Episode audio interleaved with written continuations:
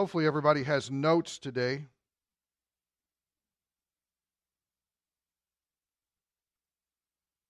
We will be referring to them briefly. Like I said before, the notes that we give out are for your personal study throughout the week. There are some things that I just don't cover in the notes, and that's okay, but that helps you come across maybe some new things to ponder and pray through and hopefully bring conviction so that we're changed more to the image of Christ throughout the week.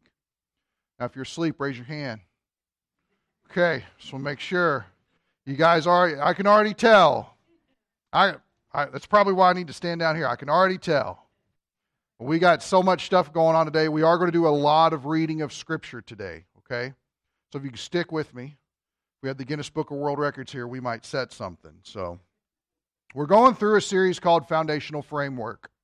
And the goal of this series is to properly understand Jesus ultimately. But we can't understand Jesus, who is God in the flesh and is the one who died for sin, if we don't understand who God is and we don't understand who man is and we don't understand what sin is. So we have to go through and see the development in the painstaking patience of how God has sought to communicate to you and I his profound love and his desire to have closeness with you and me. So, at the top of your notes, we always go through the things that we have found that are foundational mainstays so far, major themes in Scripture that we have covered so far. Number one, the Bible is God's self revelation. God wants you to know Him. And He wants you to know Him so badly that He stooped of all things down to ink and paper to make it clear. Spending time in the Word is never wasted time. Number two, God is eternal, always has been, always will be. He is sovereign. He is a ruler. That's what he does. He rules over things. And he is also the creator. He is the creator. He is the maker of all things. And everything that he creates is good initially. It is only by sin that those things are corrupted. Number three, you and I are responsible. We are responsible agents. I can't tell you, I'm so sick of hearing about this victim mentality. It's not my fault. It's not my fault. Well, who else ran up the $5,000 of credit card debt that you have? Because all the stuff on the list is in your house. Yeah, but it's not my fault. Blatant denial, man. Man is a responsible agent, and we are all held to a moral standard. And that standard is clearly laid out and unfolded in the law of God. The law is the written perfection of God. It's not wrong, it is good, and it is holy. The fault in the relationship is the inability of human beings to keep it. Number four, sin originates within a person. And when we talk about sin leads to death, we're talking about separation. Sin is what separates us from God. If you are here today and you have not believed in Jesus Christ as your Savior, who died for your sins, risen from the grave, has paid the price, the debt that you owe to God, you are still in your sins and you need forgiveness. Thankfully, the full payment for all sins has already been made by precious, perfect blood on the cross of Christ. And we're going to talk about that today. Notice also here that God declares someone righteous one way and one way only, and that is simply by faith. All the work has been done for us. The question is, is are you convinced that it's true or not? That's what it comes down to. So if you would, take your Bibles, turn with me to Exodus 25. Exodus 25.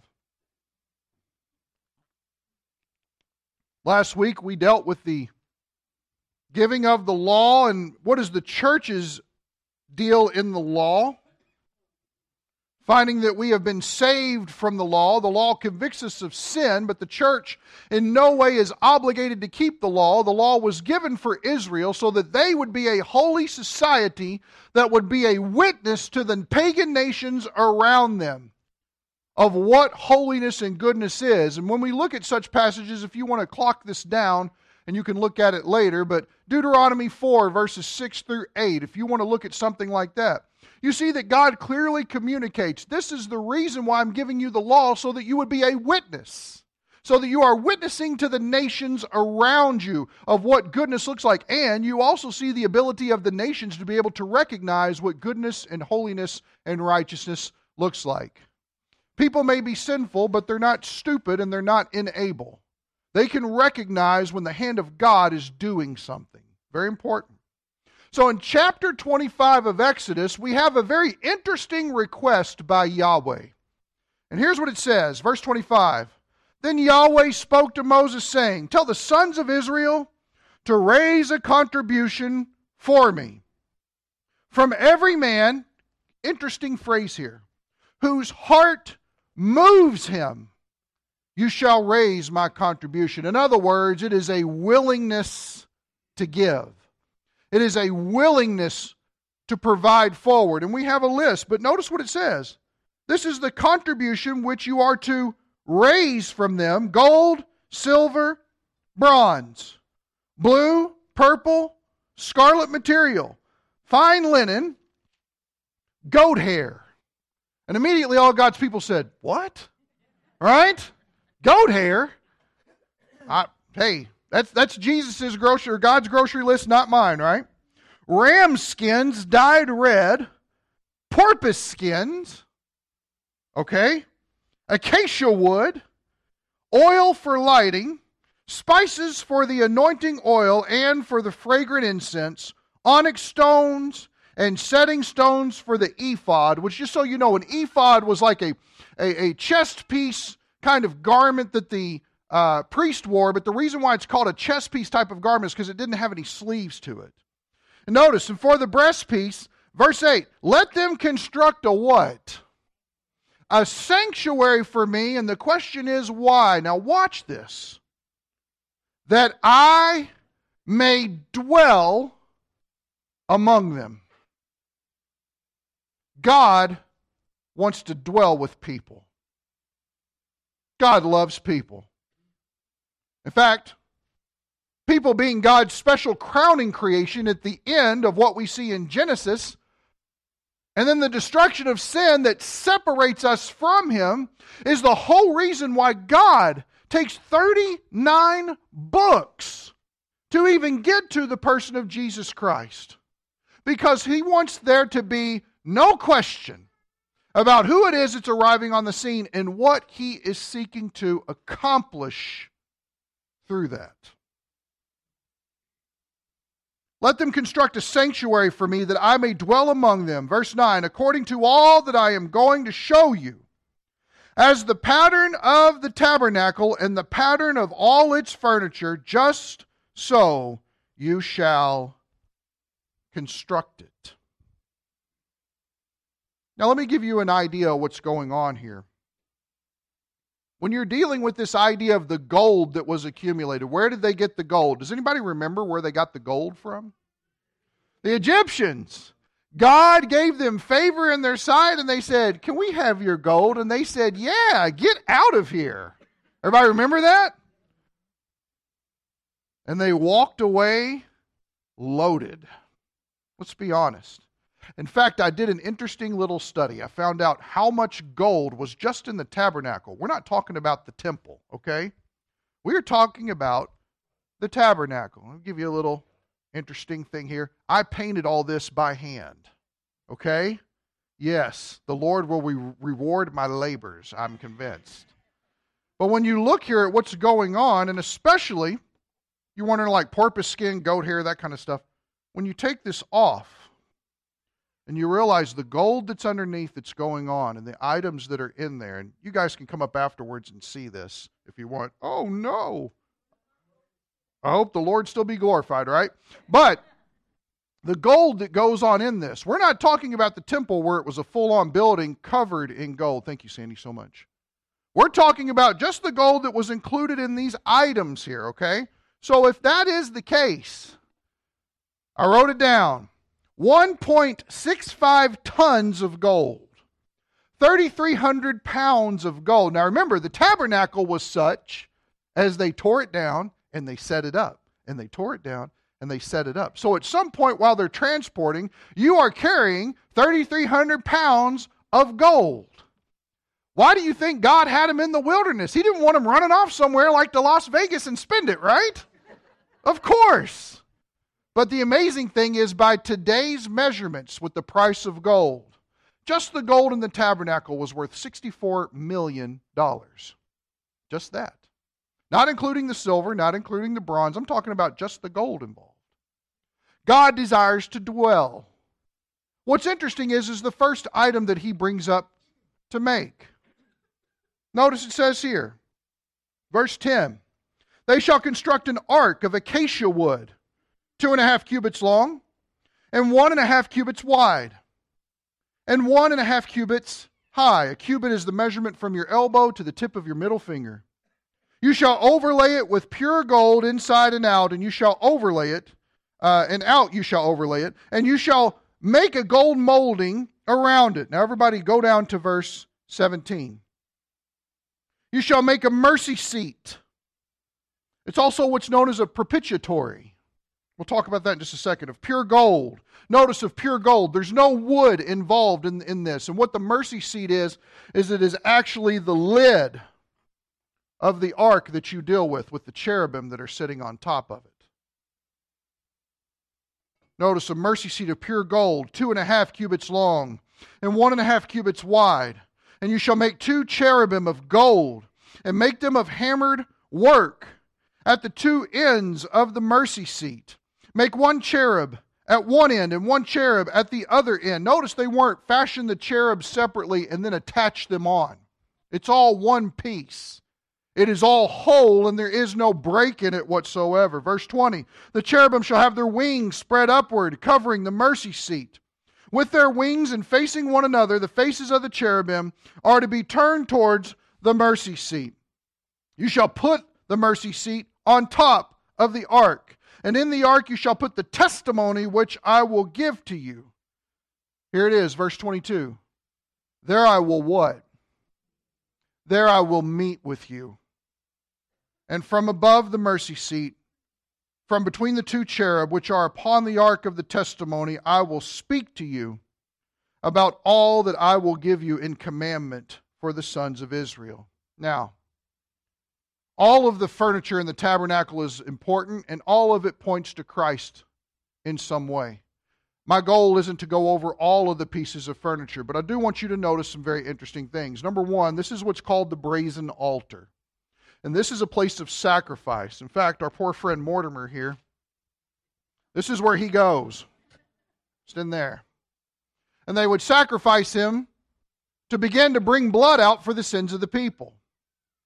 Of course, this bronze altar symbolizes the death of Christ, the Lamb for us.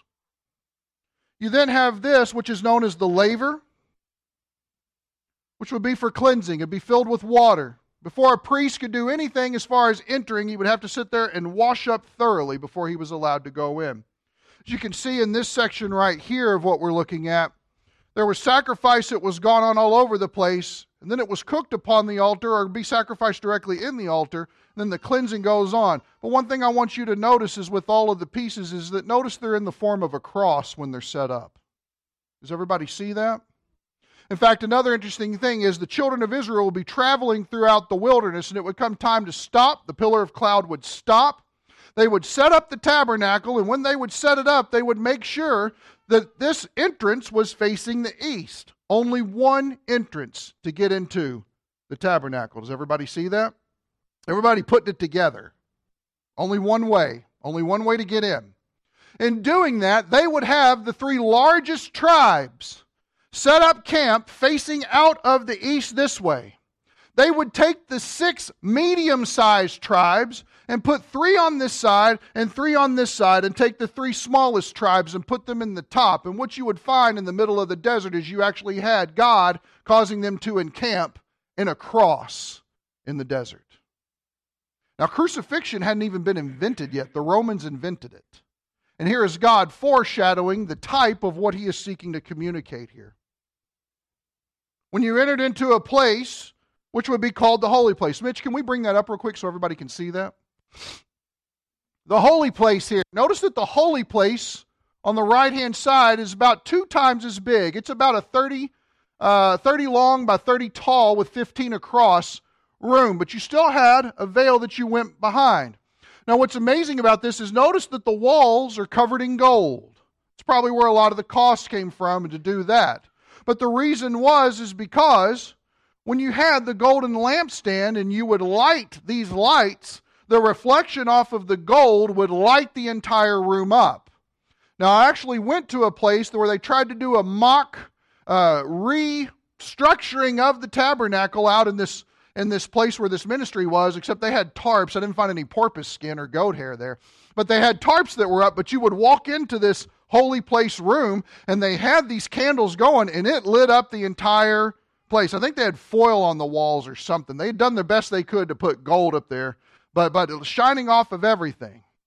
Of course, the light represents Jesus Christ as the light of the world. Sorry, I didn't say it. This basin here represents the cleanliness, the purity that is required to enter into God's presence. This represents Jesus Christ as the light of the world. Notice that there are seven of them. Seven is the number of divine perfection before the Lord. You also had what was known as the table of showbread. In the showbread pieces, there were 12 unleavened lumps each.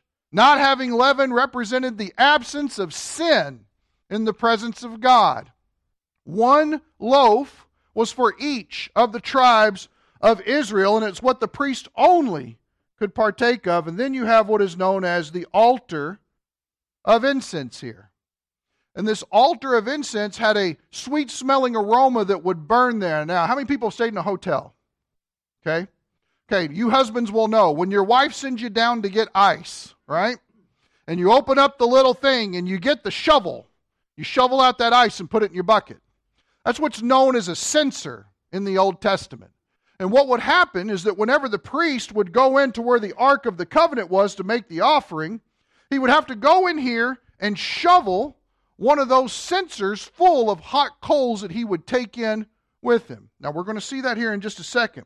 But just to give you this representation, this altar of incense represents the intercessory work of Jesus Christ praying unto the Father. Anytime that you see something like incense or something that is a sweet smelling aroma in the scriptures, a lot of times it's pointing to the idea that our prayers are something that is pleasing unto God.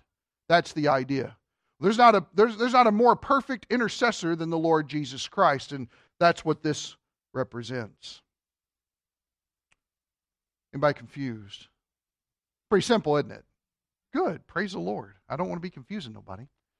So now let's do this. Let's turn over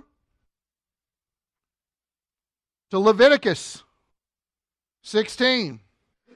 Now, we do have the AED machine here for any of you that are like, we're going to Leviticus. And Roxanne can pull it out and shock you back to life so that you will be able to still turn there and follow along, right? Leviticus. Woo, a lot of dust in the air. Just kidding. See, that's why I want you to use your paper Bible and not your phone because I can't see the dust from your phone. Your phone has no dust on it. Leviticus probably does. Just put that in there and twist that around and stab real good, right? So, look at uh, chapter 16 of Leviticus, verse 2. Yahweh said to Moses, Tell your brother Aaron that he shall not enter at any time into the holy place inside the veil before the mercy seat, which is on the ark. Or he will what? Die. God takes this very seriously. And here's why he, excuse me, here's why he takes it seriously. Everything that God is trying to do in the Old Testament is trying to communicate a picture that could easily be tainted by sin if the people involved were to mess it up. Let me give you an example. And, if you're in the Deuteronomy class, we've talked about this over and over again when the children of Israel cried out for water because they were thirsty. God commanded Moses, Go over and strike the rock, and it will bring forth water. Now, we're talking about probably in excess of 2 million people that are getting watered, plus all of their cattle. That's a lot of water, okay? So he goes over and he strikes the rock, and everybody gets something to drink, and everybody had their fill. God provides. But there also came a second time later on when they cried out for water. And God told Moses, Speak to the rock. and it will bring forth water. And Moses was so mad at the people because they were griping and complaining. They didn't have the New Testament yet, so they couldn't read, do nothing with griping and complaining, right? They couldn't read that in Philippians yet. Okay, you guys are asleep. Praise the Lord. But Moses, in his anger, went forward with the rod and he struck the rock, the second rock. And because he did not listen to exactly what God said, God disqualified Moses from entering the promised land and receiving an inheritance. Why is that? Because the rock, the first time, that provides freely for everyone who takes from it is an image of Christ on the cross. But the second rock is not one to be struck because it is the second return of Christ. He will not be struck down at that time. Instead, people will call out to the Lord for salvation at that time. Moses messed up the picture. Does everybody see that? And God disciplined him for it. So, whenever God is saying, do this exactly like I tell you to do it, it's because He's got something greater to communicate so that there is no question about what He's trying to get at. So, notice, you don't just enter whenever you want to, or you'll die. You cannot come into the Holy of Holies, this inner, inner place, forgive me. For I will what? What's it saying there? Verse 3, or verse 2, the end of it. After he will die, I will what? Appear. Remember, that's where he's going to meet with everyone. This is where Moses is going to experience intimate fellowship with the Creator of all things at this place. And what we commonly call this is the Shekinah glory of God, His presence above the ark. Now, watch this. Aaron shall enter the holy place with this a bull for a sin offering. You might want to write next to that one bull, maybe, if you're marking in your Bible. This will help you put it all together as the text goes on. And notice it's for sin. A ram for a burnt offering. Now, if you remember, we talked about the burnt offering because that's what Abraham was commanded to offer Isaac up as, and that's a burnt offering. That offering lasted for 24 hours. You thoroughly roasted that offering. And that's probably what made it so grieving as a parent when you think about good grief. God is calling him to not just sacrifice his child, but to roast him for 24 hours as a sweet smelling aroma unto him. That's crazy. And yet, again, God steps in and he provides.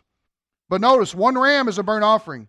He shall put on the holy linen tunic, and the linen undergarments shall be next to his body, and he shall be girded with a linen sash and attired with a linen turban. These are what kind of garments? Holy garments, and all of them were white to signify purity. Notice, then he shall bathe his body in water and put them on. He was to cleanse himself thoroughly and then put on special attire. And this doesn't mean you have to dress up for church, okay? Don't everybody go crazy. But special attire in order to enter into the place of God to meet him face to face. Says here, verse 5 He shall take from the congregation of the sons of Israel two male goats. So notice what we got so far one bull, one ram, two male goats. Okay? Look what it says here. For a sin offering, and one ram, there's another one, for a burnt offering.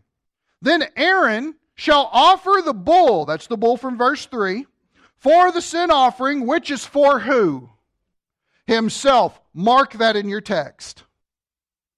The very first thing that Aaron has to do after he bathes and puts on this white garment is he has to take a bull and he has to sacrifice it so that its blood will atone for his personal sin. He cannot offer something for the sins of the people if he himself is tainted. It now becomes an imperfect offering. So, the bull has to be slaughtered first. Notice it says here, which is for himself that he may make, what is the word? Atonement. It's also the word that is known as propitiation. The idea is that it covers something or it pacifies something or it can also mean and has has especially this meaning when you look at it in the New Testament the idea of satisfying something it is satisfying it is sufficient to cover is the idea. He will make atonement for himself and for his household. He shall take the two goats and present them before the Lord at the doorway of the tent of meeting, right up here, this front east part. And notice what happens next. Aaron shall cast lots for the two goats. This was something they did with pebbles in order to discern what the will of God was in a situation. Now, does that mean you can go over to Walmart and buy you some dice and try to roll a seven to see if he wants you to have a Ferrari? No, that's not what this is talking about at all. They are genuinely in the mindset of discerning God's will because they want to do the right thing, not because they're trying to get personal gain. It's not a prideful or selfish ordeal. It was full of humility and lowliness in this situation. He shall take the two goats, present them before the Lord at the doorway of the tent of meeting, and Aaron shall cast lots for the two goats, one lot for Yahweh, and the other lot for the scapegoat. The scapegoat. Let me give you this real quick because this word has caused a lot of problems, and I'm sure that Pastor Steve can educate you far beyond what I could. But in my limited research of what I found, this word scapegoat is the idea, let me spell it for you A Z A Z E L. Azazel, I guess is how you would say it. A Z A Z E L. Pastor Steve, am I saying that right? Azazel. See, he's so on it, he'd have to actually see the word. Just go with the overflow, brother. It's good. So notice, Azazel. Some people have said what this is is actually is that this goat was going to be sacrificed unto a demon to pay him off so that everybody's okay. Pause for a second. Does God owe anything to demons? Not a thing. So I don't agree with that interpretation. However, what you find is that this word can very much be translated to remove entirely. It's the idea of complete gone. In fact, if you want to write that down, complete, just put it in quotation marks and put my name next to it, right? Notice that. Gone, out of here. No more part there. Notice, make atonement for himself and for his household. Uh, sorry, we got that uh, scapegoat. Forgive me. Uh, other lot for the scapegoat. Verse 9. Then Aaron shall offer the goat on which the lot of the Lord fell and make a sin offering. In other words, that animal is sacrificed to atone for the sin. And that goat is for the sins of the congregation of Israel. It is for the sacrifice of every single Jew that there was in Israel. This is important. Notice what happens next. But the goat on which the lot for the scapegoat fell shall be presented alive before Yahweh to make atonement upon it, to send it into the wilderness as a scapegoat. There's not just one goat that dies for the sins of the people, and therefore the blood is used. There's also another goat that is used that is considered the scapegoat that completely removes the sin. Does everybody see that God is painting two different pictures of the exact same thing? Sin causes death, and blood is the only acceptable means of atoning for that sin. But also, in the same light, they would put their hands on the head of the goat and send them out into the wilderness. The problem is, our goat keeps coming back. Once he's gone, he needs to go. But notice, they'll send it out into the wilderness. Then Aaron shall offer the bull uh, verse 11 of the sin offering which is for himself and make atonement for himself and his household and he shall slaughter the bull of the sin offering which is for himself. Notice for himself for himself. It tells you three times in that verse aaron needs to be cleansed. Does everybody see that? It's really important for what we're going to be looking at here in just a minute he says here verse 12 he shall take the fire pan that's the censer okay that's the ice scooper it's the censer. He shall take the fire pan full of coals of fire from upon the altar of the Lord, right here, this altar of incense here. And notice what it says will happen. It will also take two handfuls of finely ground sweet incense, and he will bring it inside the veil, pulling back the veil, and he alone comes in after he's washed, after he has the linen, after he sacrificed the bull for he and himself. He is now in a position of purity and sending out the goat He's now in a position of purity where he can actually come in the presence of God and stand there without getting killed. Notice it says here, he brings it in with two handfuls of finely ground sweet incense and brings it inside the veil. And he shall put the incense on the fire. So he holds this out and he sprinkles these two handfuls of incense on the fire so that it creates a smoke that goes up within here, resting above and covering the mercy seat on top of the ark. Now, watch what it says here. Notice he brings it inside the veil. He shall put the incense, verse 13, on the fire before Yahweh, and the cloud of incense will cover the mercy seat that is on the ark of the tes- testament. Now, watch this. Otherwise, he will what? Why? Does anybody know? Think. Think, think, think, think, think. What? Disobedience? Well, he would be disobedient if he didn't do it that way, but there's something else going on. You cannot look at God and live. No one can stand in his presence and see him and still remain alive. To see God is to be dead. And so, if the presence of God is here and he comes in sprinkling this incense on it, the cloud of smoke fills the Holy of Holies and saves him from the presence of God. Now, here's the amazing thing didn't he bathe? Doesn't he have on white linen? Didn't he sacrifice a bull for his sins? He would still die in the presence of God. Now, that's Halloweenishly morbid in a way, but be honest, it's super cool to think that that's who God is. And He's inviting people come fellowship with me, come be close to me. Cool stuff, right? Hopefully, everybody's got the willies. So, moving on here. Verse 14, moreover, he shall take some of the blood of the bull and sprinkle it with his finger on the mercy seat on the east side. And why is it that they entered in on the east side? Because all of the pagans at that time worshiped the sun god facing the west. They said, no, no, no, no, no. Put your back to the west and come in in the east. I like it. God's kind of snarky like that. So notice, he says here, Take your finger, sprinkle the finger on the mercy seat on the east side. Also, in the front of the mercy seat, he shall sprinkle some of the blood on the finger seven times, right here in between these cherubim. And it says, Then he shall slaughter the goat of the sin offering, which is for the people. Notice that second goat is for the people. Bring its blood inside the veil, and do with its blood as he did with the blood of the bull, and sprinkle it on the mercy seat and in front of the mercy seat. And he shall make atonement, covering satisfaction for the holy place, because of the impurities of the sons of Israel, because of their transgressions in regard to a couple of their sins. Is that what it says?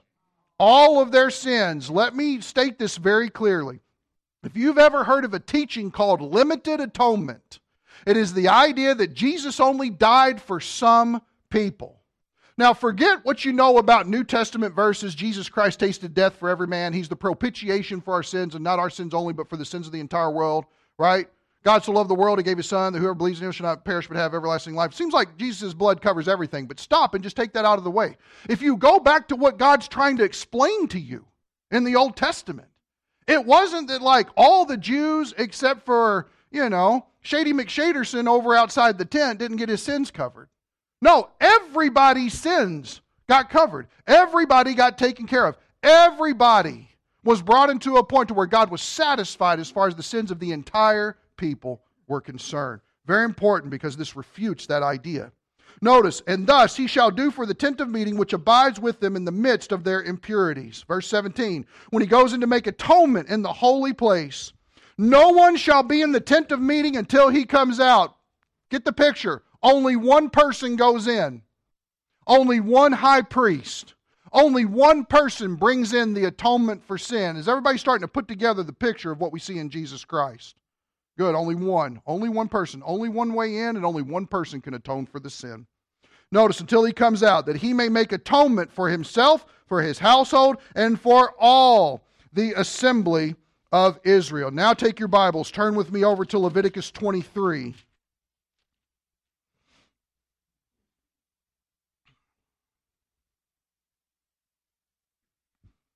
Let me make sure I'm telling you right.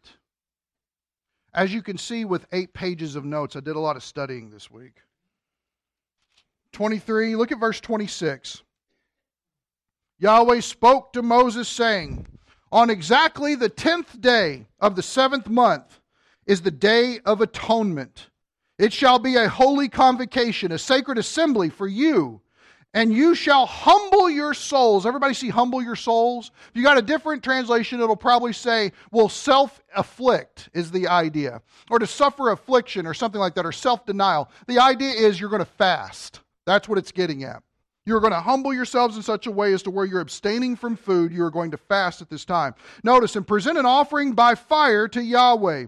You shall not do what? Is everybody still writing? I'm going to give you that one, right? You shall not do what? No work. Get that. No work. You shall not do any work on the same day, for it is a day of atonement, to make atonement on your behalf before the Lord your God. If there is any person who will not humble himself on the same day, he shall cut off from his people. And any, uh, as, as for any person who does any work on this same day, that person I will destroy from among his people. You shall do no work at all. It is to be a perpetual statute throughout your generations and all your dwelling places. It is to be a Sabbath of complete rest to you and you shall humble your souls on the ninth of the month at the evening, from evening until evening, you shall keep your Sabbath. Three things to look at that we pull from this little part when it talks about this Day of Atonement. Number one, humility. It is called upon to be in a position of humility. If you don't fast, try it. Start small. If you have a medical condition, maybe you can't fast, that's okay. But try going without food for a little while for the purpose of just focusing on the Lord, spending more time in the Word. Try that sometime. I'm not saying you got to to be saved, but if you want to talk about what it is to maybe experience a quiet time with the Lord, it's a real good way to not be worrying about pork chops and worrying more about Jesus Christ. Number two, notice that no work is to be done. Do you think that he was really clear about no work being done? Notice that he gives you the reason. The reason why you don't do any work is because this is a day of atonement. Pause for a second. Which means, what place do the works of the hands of the Israelites play in atonement? Anything? None. No work. This is why salvation is by grace through faith alone. No works can be brought to the table. If you didn't even consider the New Testament. The Old Testament is extremely clear. No work can add to your salvation. You are saved by faith and faith alone because Jesus Christ, the only one who can come in and make atonement for you, has provided the work for you. That's it. Notice that the last thing we observe here is the consequences for not abiding by this are severe. Why is that? Because if someone were to do work on the Sabbath, what picture does that communicate about salvation? Christ wasn't enough, and you can do something to be saved. Does everybody see how serious God is about doctrine? Don't mess up salvation. That's what he's getting at. Now, here's an interesting place we turn to. And, and Mitch, we're going to have Mitch just bring these up. I don't know if you've ever noticed this. But in the Gospels, have you guys ever realized that when Jesus is actually crucified, that moment, it's real brief? Has anybody ever noticed that when you've read the Gospels? Let me show you. Let's do Matthew, Mark, Luke, and John. Bring up the Matthew passage, please. Do we have that? Matthew 27 35? Do we have those back there?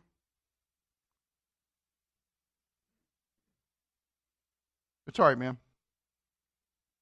Mitch is doing like 40 things back there, and none of you know it because there's a partition up. That is the veil that blocks you from seeing what's going on in the Holy of Holies, right?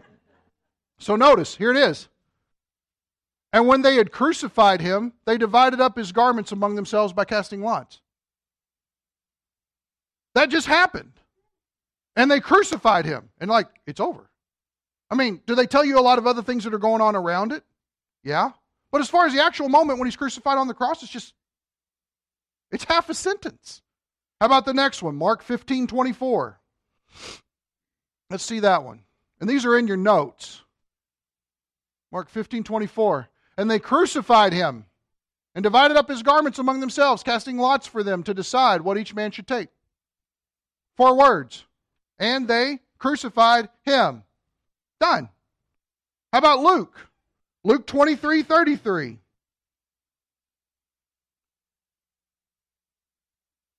That's kind of cool. When they came to the place called the skull, there they crucified him and the criminals. Everybody see how quick that is? Isn't that weird? I mean, the crucifixion's a big deal, isn't it? Churches are known for crosses. But it's just real quick. How about this? John 19, verse 18. There, they crucified him. You've got four, maybe five words that are demonstrating this monumental event of which the cross was pictured when they set up the tabernacle, of which the cross is pictured within the tabernacle. What in the world is God trying to communicate? This is Palm Sunday. Everybody laid down their palms and welcomed the Messiah. Six days later, they kill him. But when we look at this idea of what is God trying to communicate, it's just mind blowing that crucifixion goes so quickly. And they did this. That's it. So we have to look beyond that a little bit. Thankful for the rest of the New Testament because it clears it out for us. Turn to Hebrews 9.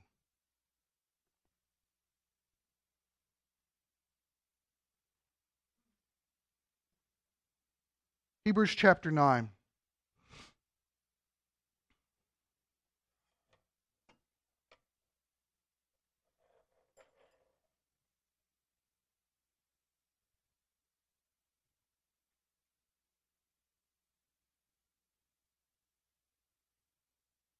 And in chapter 9, verse 1, man, it's a beautiful sound. Jamie, are you making that sound?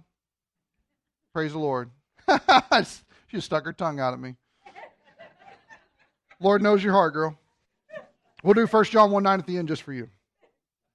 Now, even the first covenant, chapter 9, verse 1, the first covenant, the Mosaic covenant, had regulations of divine worship and the earthly sanctuary. What's the earthly sanctuary? tabernacle, and the divine ordinances is the law. That's what we're talking about for Israel. Four, here's an explanation.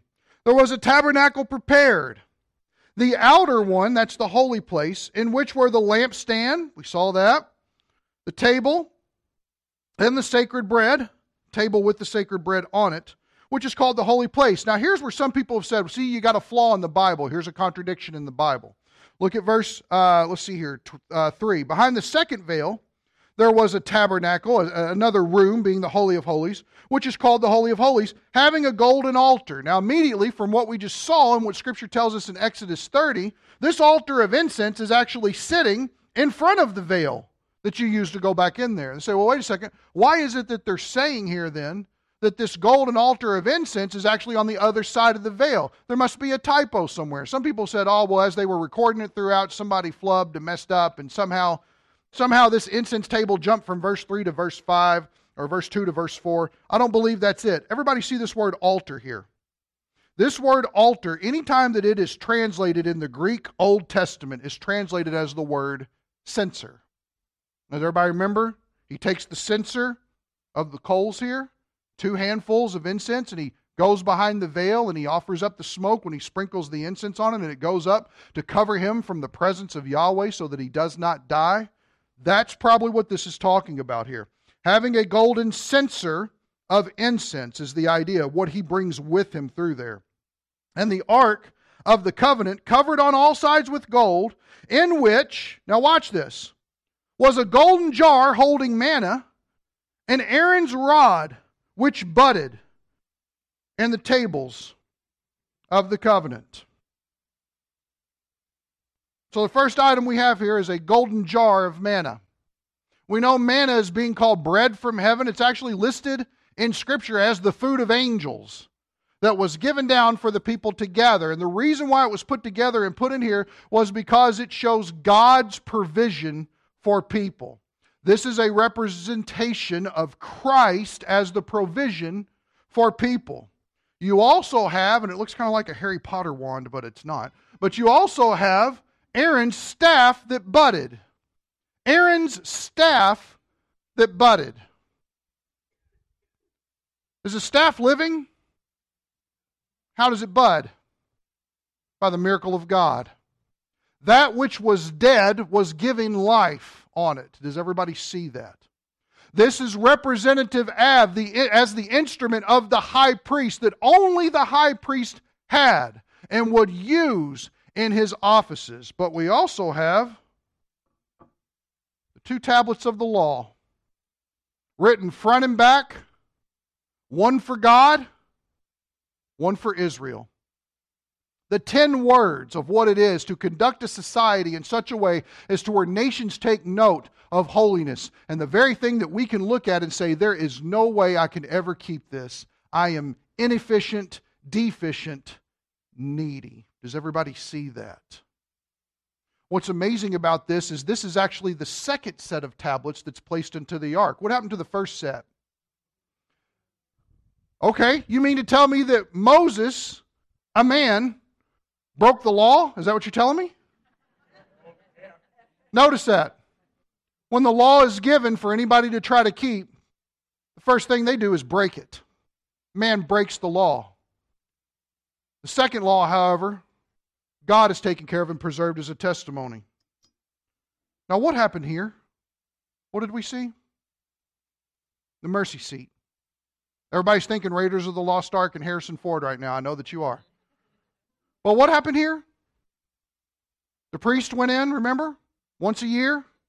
Took blood from the bull of himself and he sprinkled it seven times with his finger on the front, right in between here to make an atonement for sin in between the two cherubim. See, this is the reason, this picture right here is the reason why I believe that in Genesis 4, whenever Cain and Abel came to offer sacrifices, when we have no record of a command to offer sacrifices, they probably came to the entrance of Eden, where the sword spun around to keep them from entering again to eat of the tree of life, and there were two cherubim that said and they guarded the way. They probably offered their sacrifices there.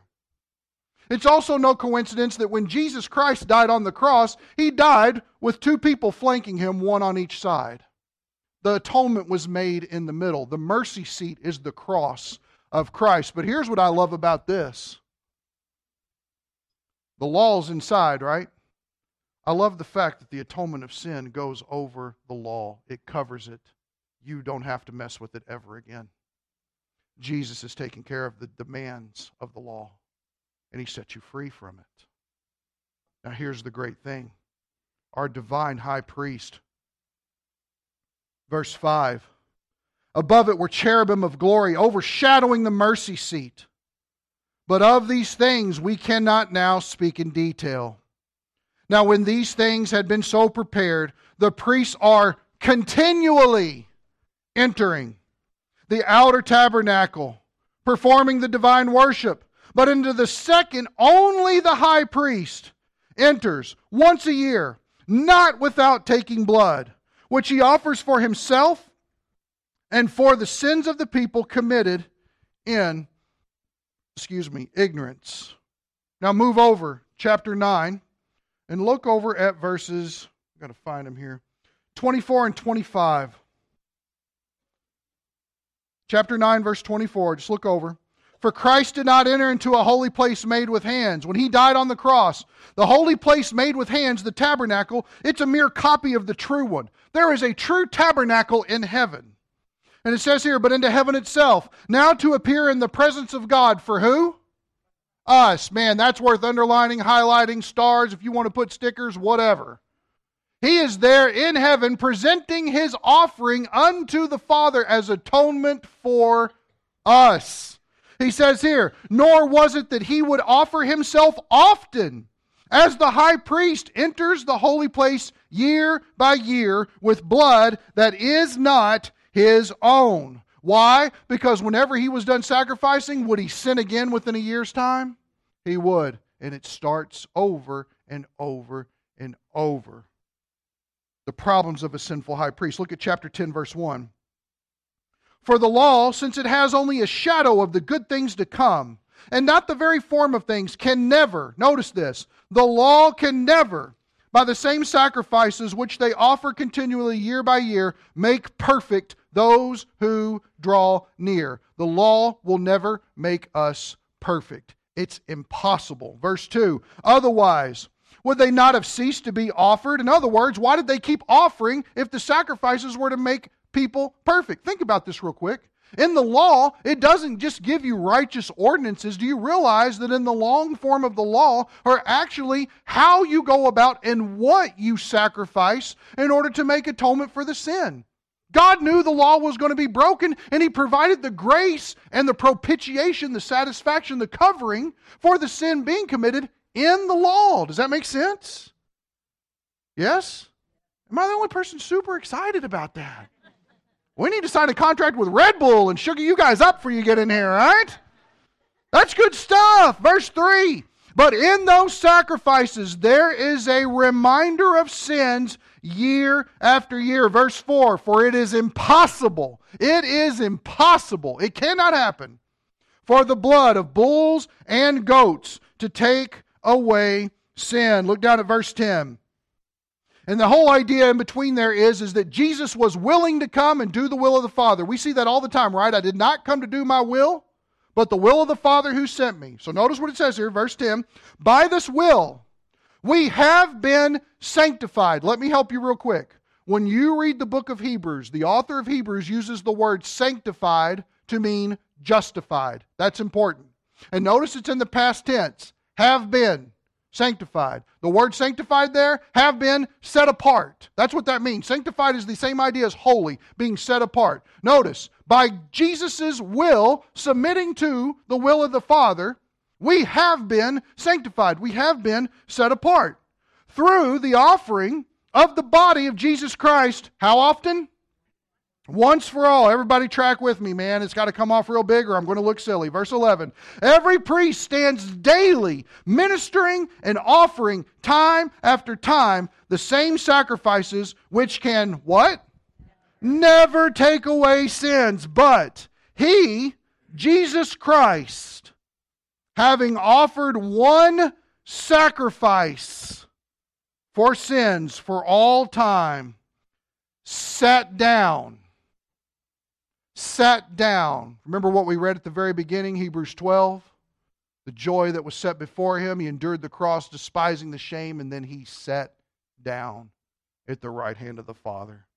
Notice this. He sat down at the right hand of God, waiting from that time onward until his enemies be made a footstool for his feet at the end of the tribulation. For by one offering, for by one offering, he has, what is the word, church? Oh, man. Say it loud like you love it. Even if you don't, lie to me, okay? Notice that. For by one offering he has perfected for all time those who are being sanctified or those who are already set apart. Sin is an offense to God. Sin brings death. Only blood can atone for sin. And tirelessly, the priest had to go in every year because there's a lot of sin to be atoned for. It's interesting. The blood of bulls and goats could never pay for it. This is an insufficient means of paying for sin. But what we find is that Jesus Christ, as the high priest, comes in as only he can do, because only one high priest can enter. And because he is so perfect, he himself, the high priest, becomes the sacrifice necessary with perfect blood that never needs to be offered again. And that perfect blood doesn't just take care of sins for the year, it takes care of sins for all time. It allows us to walk with a conscience, that's the word that they used in Hebrews, that has been perfected.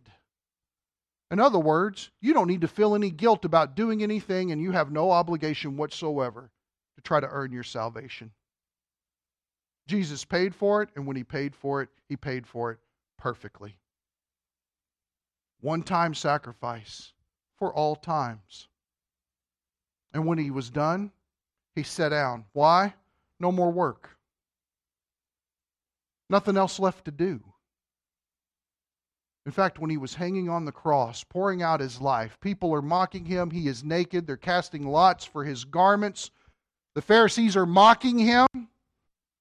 Blood is running down his face from the crown of thorns. He's got one guy on one side yelling and screaming at him. He's got another guy on the other side begging for mercy. And before he willingly gives up his life, he says, Tetelestai. It is finished, paid in full. The provision made perfectly.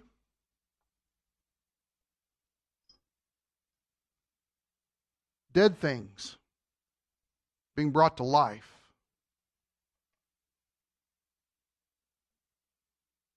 The law of God. The law of God 613 commandments. Perfectly satisfied in one person. And sealed. Let's pray.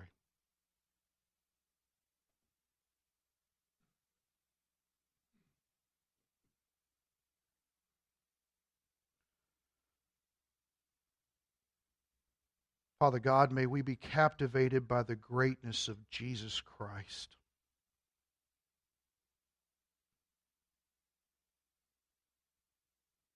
This Friday we commemorate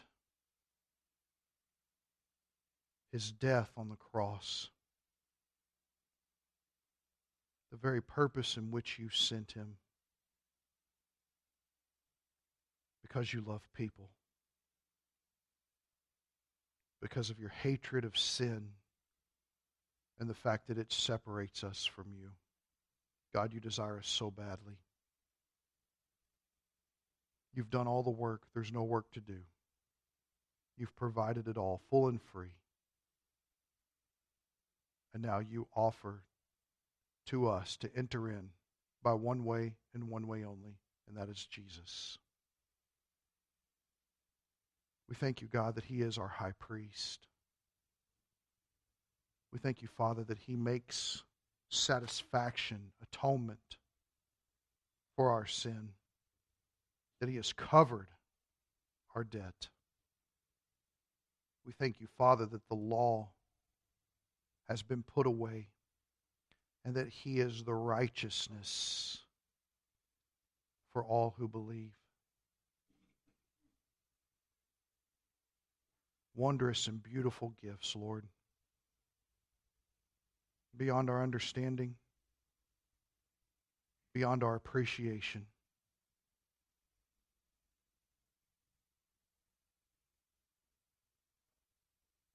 Father, convict our hearts of the unreasonableness of our sin, of the things we dabble in, of the way we waste time the temptation to cheat on our taxes, the second glance that we shouldn't give, the way that we drive, the way that we speak. Help us realize that we need your mercy every moment. Thank you for providing it continually and offering it once for all. You are good, and your love endures. We thank you for Jesus. It's in his name. Amen.